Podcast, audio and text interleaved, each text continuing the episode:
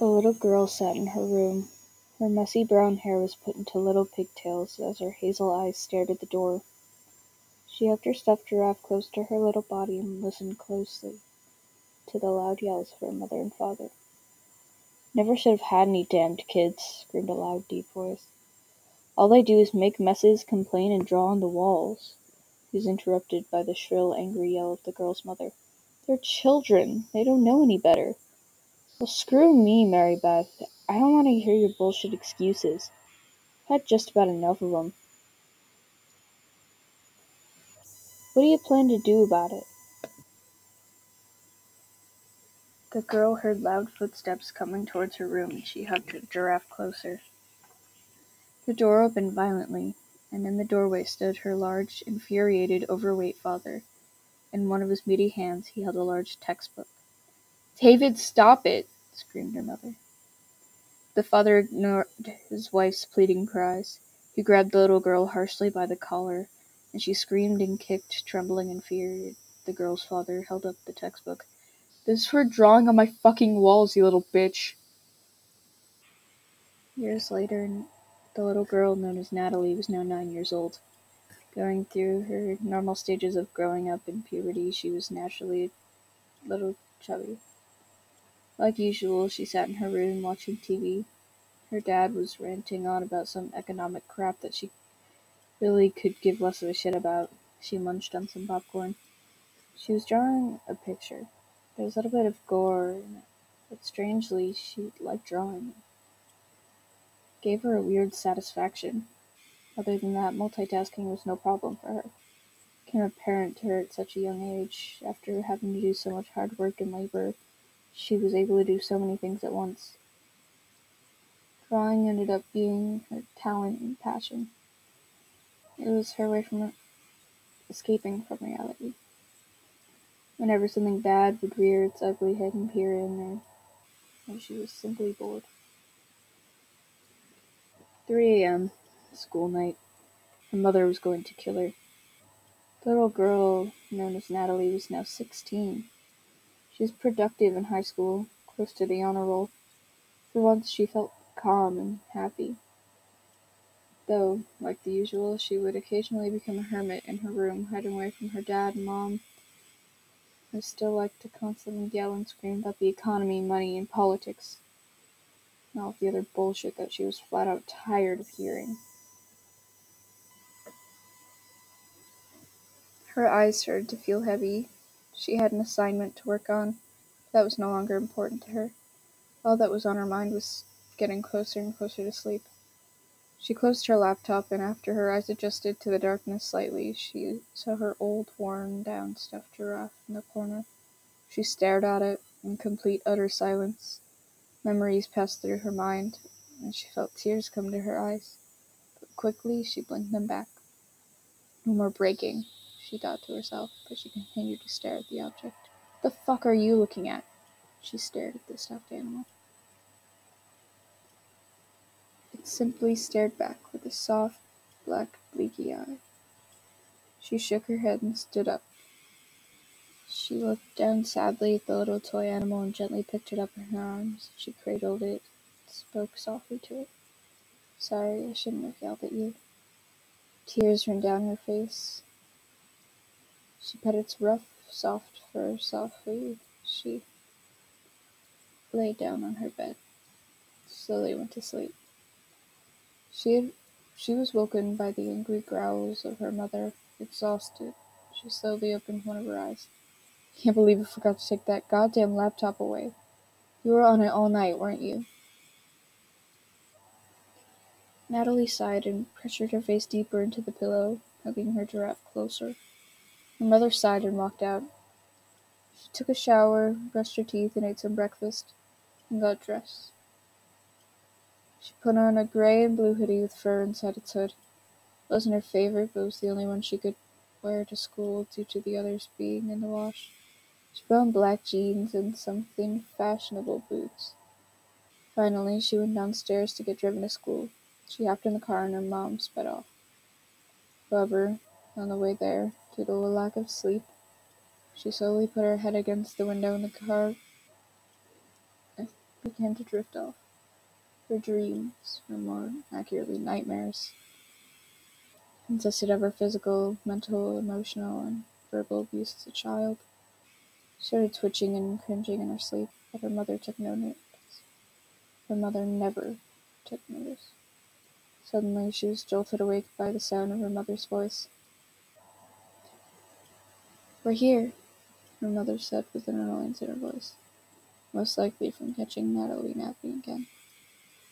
She looked at the large sign of the school, which read Walkerville Collegiate of Institute for the Creative Fine Arts. She sighed tiredly and stepped out, putting her backpack on her shoulder. See you later, Mom. She walked into the school and chatted with a couple of friends until she went up to her locker on the third floor. She grabbed her books, and before the five minutes of time was over, she ran to class. Her English teacher annoyingly put a hand on Natalie's desk.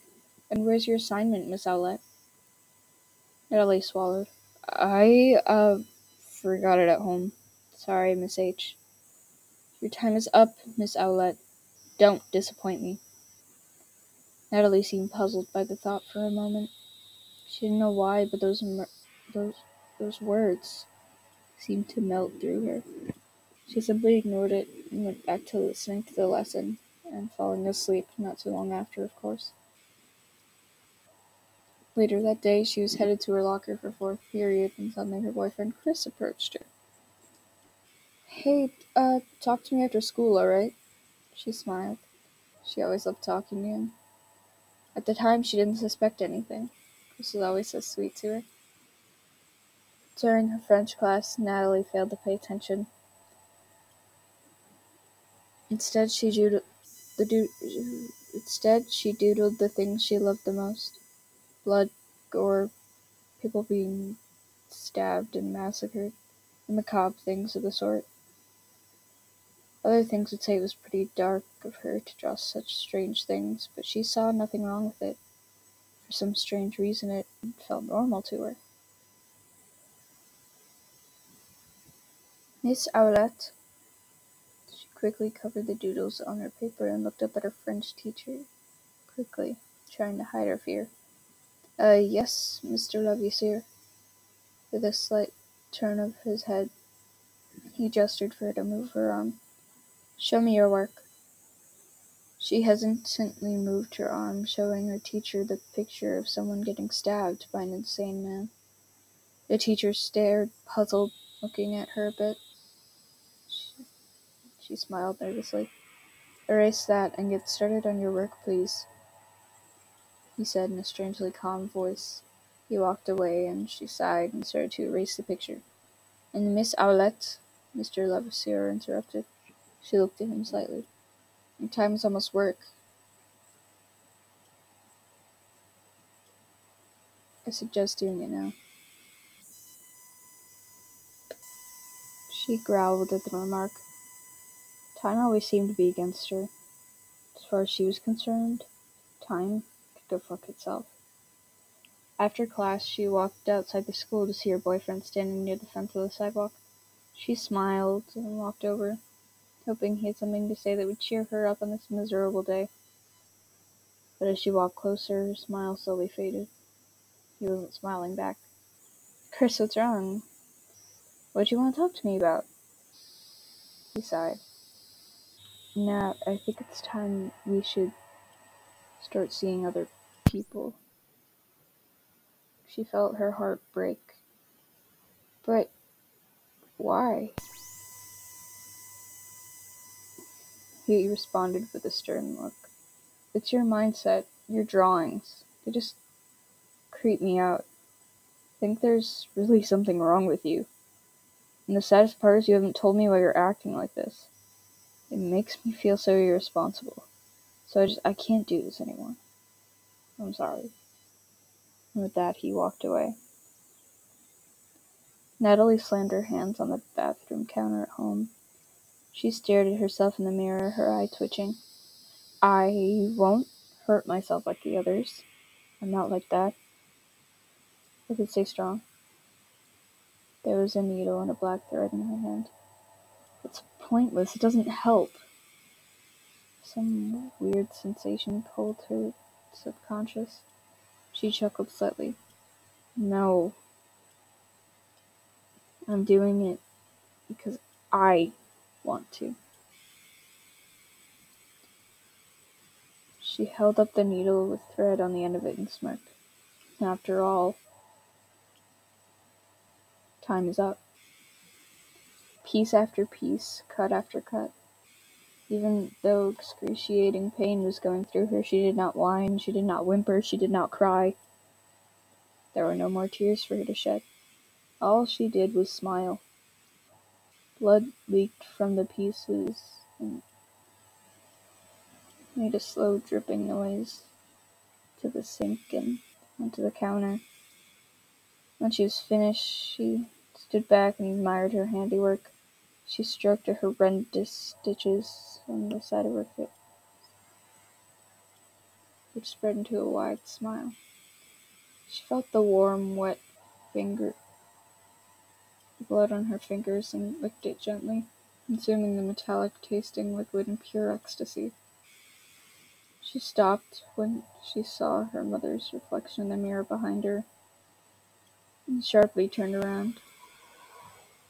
She saw her mother's wide eyes and pale face. She looked at her fingers, seeing the blood. She suddenly felt the pain and began to cry. Mom? Natalie cried. Had never felt so confused. What did she just do? Her mother had scheduled some sort of therapy for her. Natalie had gotten rid had gotten rid of the stitches but did not try to hide the scars. In fear of how much pain it would bring, she would put them back in case it would bleed more. So she went to the session with them, but she made sure her hood was up. It's not to let it's not to let anyone see. She sat down from the comfortable leather seat and stared at the blonde woman across from her. So your name's Natalie, isn't it? Natalie nodded. I'm Deborah. I'm here to help. Tell me, Natalie, what have some of your problems been recently? Natalie stared at her. Time. Time has been my problem. Deborah gave a confused look. And what about time, dear? Natalie's hands roughly gripped the leather of the seat. Everything. It makes you live through it, slowly progressing through life, being controlled by society, only to be tortured to seemingly no end until you no longer have a purpose. It's a vicious cycle. Time does not end. It does not slow down. It does not speed up. It is violent. Makes you live through the torture over and over again, unable to fast forward through any of it. Natalie didn't know where this came from. She couldn't really understand what she just said. She felt like she wasn't herself anymore. Could this be because all the things she had kept contained? No, that was impossible. But for some reason, she liked it. The woman leaned in closer. Sweetheart, I want you to tell me what's happened to you. Natalie continued staring. There was a long pause. She smirked slightly, the wounds from her stitches opening slightly once again. Why don't you tell me, Blondie? You're the expert. Deborah appeared mildly annoyed. Natalie, dear, I can't help you unless you tell me what's wrong. Natalie's fingers started to tear into the leather. I don't think Natalie's here anymore. Deborah's eyes widened, but she kept a smile on her face and she rose to her feet. I'll be right back, sweetheart. Please stay here. She walked out, leaving Natalie alone. Maybe if she had done something at this point, she wouldn't have come to what she is today. Maybe more people would have been alive. Maybe she would be sane like she had been before. As much as I would love to say, Natalie got up from that chair and stopped what came next from happening. I am obligated to give you the horrid truth. Natalie did not move. She sat perfectly still in total silence and absolutely calm in that chair. After a while of waiting patient, impatiently, her parents walked in. Natalie stood, happy to go, but she noticed her parents' expressions. Even her father had a strange, saddened expression on his face. Her confusion grew, but she said nothing and followed them to the car. On the way, while she thought she was going back home, she started to drift off, thinking she was perfectly safe. Strangely, she heard a dark voice speak in her dream, more of a nightmare. The voice sounded like her own, echoing in an eternal abyss. Your time's up. She shot awake, some beads of sweat rolling down her face. She wasn't home, she wasn't in the car, she wasn't in a, in a room, she was in a bed. A white bed, in a white room. She looked to her side and realized she was hooked up to a heart monitor. She attempted to get up, but that's when she realized she was restrained. She panicked and began to struggle, but paused when she heard a door open to her left. A man in a white shirt looked at her, his hands behind his back. He resembled some of the cliched doctors you'd seen in a television program set in a scientific lab. She paid full attention as Mr. Scientist started to speak. I can only imagine how confused you must be right now, he said. But I'm letting you know we're only here to help. Your parents agreed to allow us to administer medication to you in hopes of helping your state of mind. Natalie opened her mouth to protest, but was quickly silenced. You don't need to worry, the doctor sought to reassure her. You'll be back to normal in no time. Just to relax. He walked over to her, and as he did, she tried to skittishly move away. She was unable to, due to the leather straps binding her wrists and legs. He carefully took a mask and put it over her mouth and nose. She tried stubbornly to get it off, but felt herself starting to slip under as the drugs kicked in. She slowly shut her eyes. Suddenly, Natalie woke up. She couldn't comprehend what she was seeing. She was given multiple injections, and something was rubbed on her skin. She felt woozy, but otherwise completely aware of her surroundings.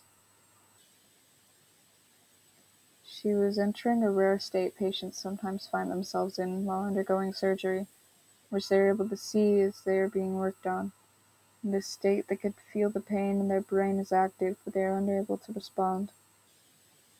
Natalie, however, was able to. Her heart rate began to accelerate, as reflected on the nearby monitor. The doctors took notice of this. They looked at her and took notice of her opened eyes. One of the doctors yelled at another and started a fight. Natalie couldn't make out what they were saying, but she suddenly felt a rush of adrenaline. Shaking violently, she started to slip out of her bonds. One of the doctors moved to hold her down, but then hesitated to do so. Natalie watched as all three doctors backed away in unison. She sat on the edge of the bed and the IV tubes from her arm and the mask from her face. She got to her feet and started to stumble towards them. Her breath hitched and her vision was blurry. She was vaguely aware that then she was chuckling like a madman, but she couldn't stop. Suddenly she felt a searing pain in her chest, and she gripped it in agony, dropped to her knees, coughed up blood, fell prostrate on the floor, and blacked out.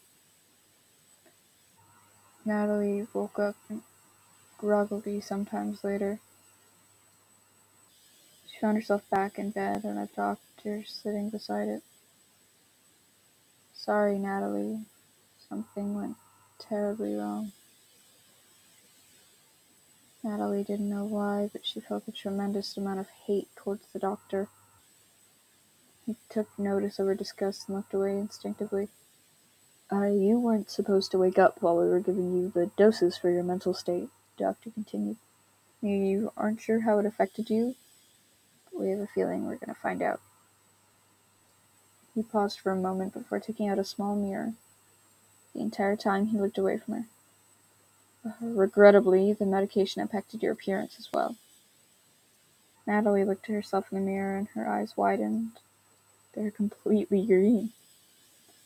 She noticed she had the stitches in her mouth as well, but for some reason she couldn't help but feel overjoyed.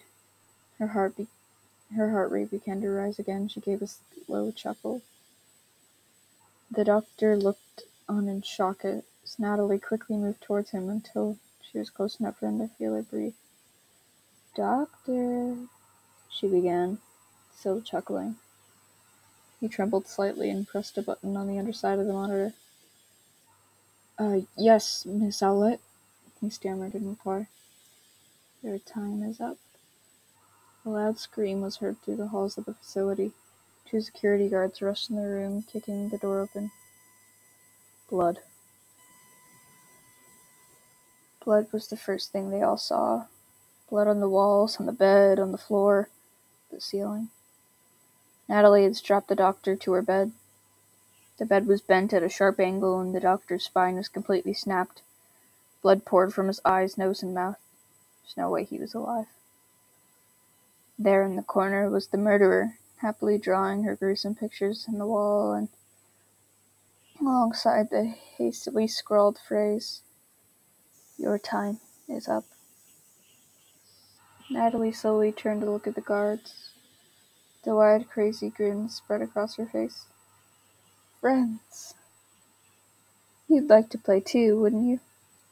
With that, Natalie began laughing uncontrollably. Guards quickly drew their guns, but before they could act, Natalie charged at one of them. One of the guards fired around, but Natalie was able to dodge it. She grabbed a large knife from a sheath on the pocket, slashed it across his waistline. Blood and organs flooded out, and he collapsed to the ground. She inhaled deeply, deeply, the inhaling the damp stench of death. The remaining guard, shook with fear, dropped his gun. She slowly walked up to him and placed the tip of the knife against his chest. Your time is up. She slowly slid the knife across his chest, all the way to the end of his abdomen. His organs spilled out into the floor and he collapsed. Dead. Natalie's mother had been sleeping soundly in her room beside her husband. She awoke to the sound of knocking on her door. She groggily got up and walked to the side of the bedroom to the front door. It was pouring outside and thunder boomed in the distance. She approached the door but paused before grabbing the knob. She detected a faint sound of insane laughter. The rain and thunder seemed to quiet down suddenly, and she pressed her ear against the door and listened closely. Hello, Mother. A voice from the other side called that. Natalie burst through the door, wielding two knives. Her mother stumbled back, hitting her head against a nearby coat rack. One of the hooks penetrated her skull, and she bled considerably from the resulting wound. She fell to the ground, paralyzed but still conscious, lying in a pool of her own blood. Natalie towered over her and then knelt slowly to meet her mother at eye level and displayed her blood-soaked blades proudly. I was suffering, Mother, Natalie cooed. She ran the tip of her knife across her mother's cheek, cutting it ever so slightly. Natalie tilted her head. But you. you did nothing. All her mother could do was shake and gasp like a fish out of water. Natalie grabbed her mother and gently laid her flat on the ground. From there, she straddled her and began cutting a V shape into her chest. Her mother could only gasp and shake as life drained from her.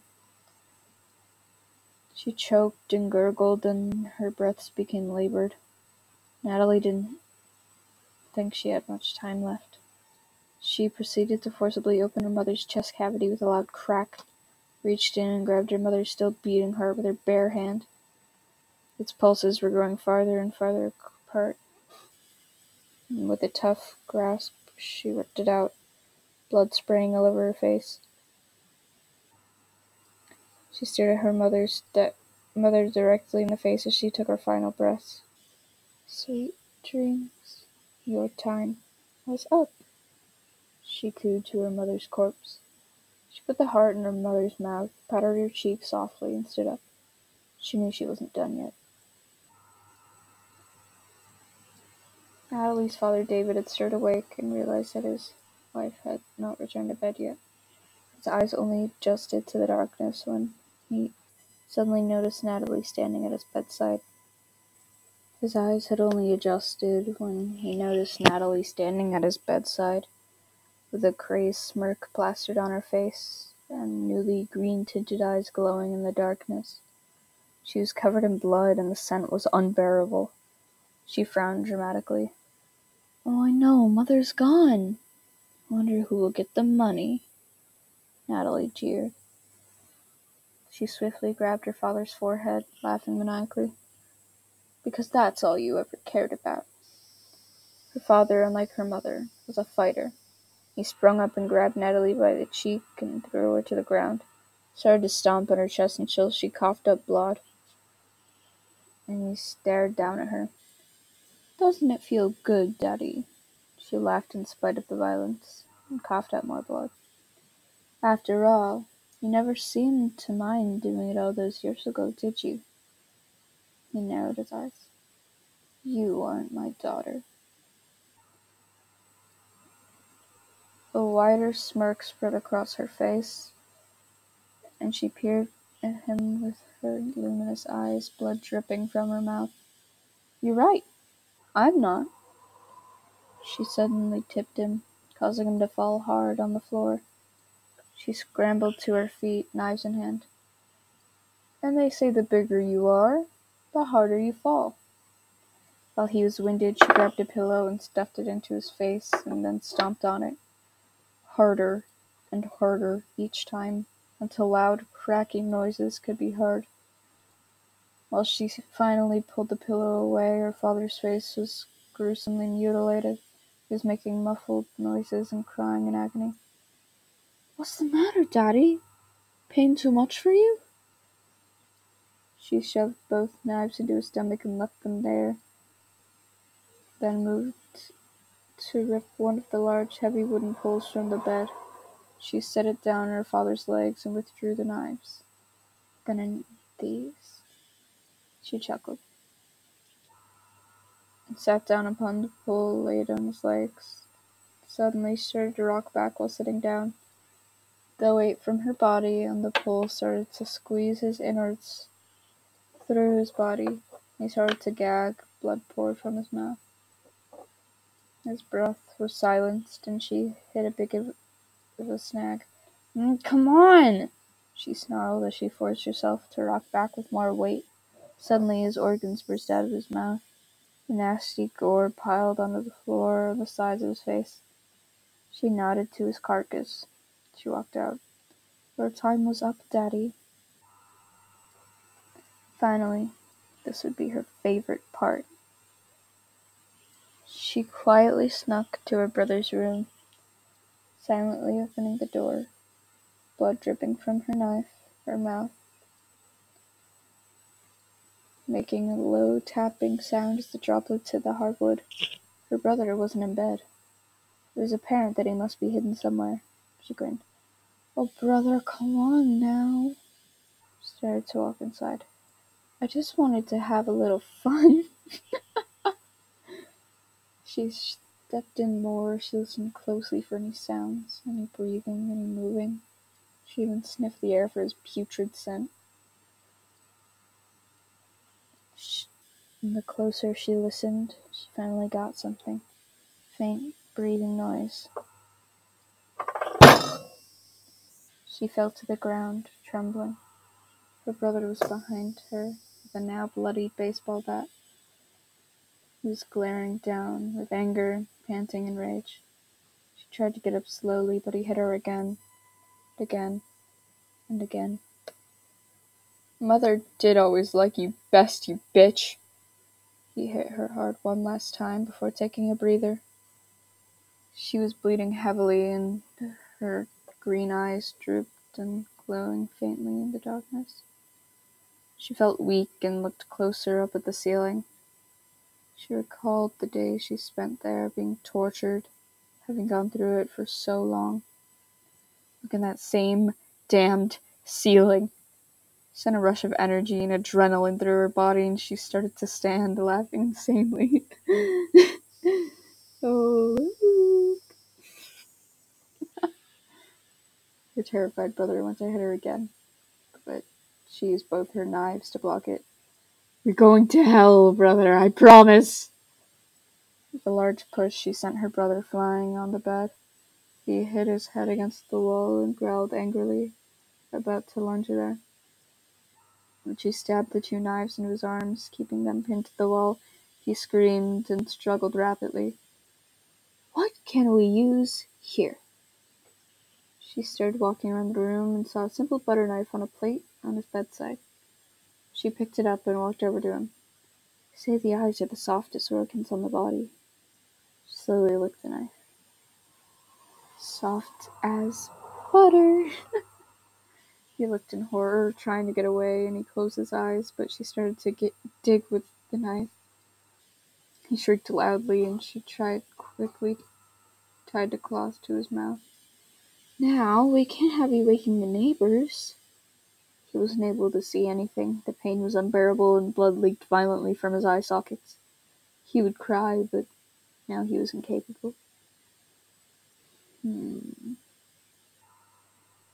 She dug around for more items, picking up a pair of scissors from his desk. She walked over to him, crawling over him. I think you need to cut loose, brother. She stabbed the scissors into his gut, and he cried out in a muffled scream of pain. She treated him like arts and crafts, cutting through his skin like paper. She lifted up his large intestine and smirked wildly. You know what I love? Macaroni. She started to cut the intestines into sections. Uh, these might be a little too long to put on a plate, though. She could hear his brother foaming blood from his mouth. However, he had to swallow the blood back. Doesn't it taste good? She licked his blood off her fingers. I sure know I like it. He let out another muffled scream. She went down to his toes and started cracking them, cutting them off. One by one, after a while, his screams grew futile. His throat was raw and bloody by now. Next, she worked on the fingers, snapping them and ripping them and cutting them off. The gurgling became louder and louder. He started to squirm. He was choking on his own blood. She pulled the cloth down and blood poured from his mouth. He turned his head to the side and vomited violently. There, there, brother. Eat this and feel better. She stuffed one of his fingers in his mouth, making it jam to his throat. He choked, and after a while, slowly died. The girl, once known as Natalie, walked into her room, dripping blood. Off to the corner, she saw it her stuffed giraffe. She knelt down, stared at it. and without a word, she stood back up, walked into the bathroom, staring at herself covered in blood. The faint ticking was bothering her. She looked around in the drawers until she found a pocket watch. She stared at its hands, slowly turning, listening to the ticking for what seemed to be an eternity. She took out one of her now red knives as it heavily dripped blood onto the counter. She grabbed the pocket watch and disassembled until only a small clock was left. Time makes you live through the torture, she said, slowly bringing the knife to her eye. Slowly progressing through life, being controlled by society. She started to slowly dig it into her eyes. The vision in her left eye grew blurry and red. Until you find you have no longer a purpose. She felt her eye become free from its socket, blood pouring into the sink. It's a vicious circle. She felt it dangle out of her socket, the sharp pain where it was connecting in her head. It does not speed up, it does not slow down. It is violent. She grabbed onto the core of her eye and tore it right off, the eye falling into her sink. It makes you live through the torture over and over again. Started to place the clock in her eye socket until unable to fast forward away from it. There was a squishing sound and drips of blood. It seemed like the clock fit perfectly in her socket. I am clockwork. The young sixteen-year-old girl formerly known as Natalie walked away from her burning house. The flames engulfed everything, and inside the giraffe slowly burned along with the carcasses of her family. Some say she still lives on, carrying her insanity with her, leaving so many dead, saying she decided when their time should come to an end.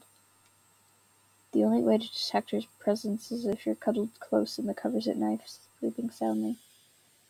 But in the darkness she watches. She determines. You hear ticking. You see a green flash, that putrid clock eye. She's there. Just know, your time is up. Wow, that was a lot longer than I expected. Okay. Hello, it's Archer. Um, I thought that was a cool story, and yes, I did cut out some parts from the original story. Personally, they made me uncomfortable, and I thought it would make a, few, a lot of other people uncomfortable. So if you want to read the original one, I'll probably put it somewhere. Um, can subscribe to my YouTube channels. Um, uh, follow my Twitch. Um, uh, something random, something random one two eight nine, and the Sayward Chronicles. Uh, so if you enjoyed that, uh, I had fun.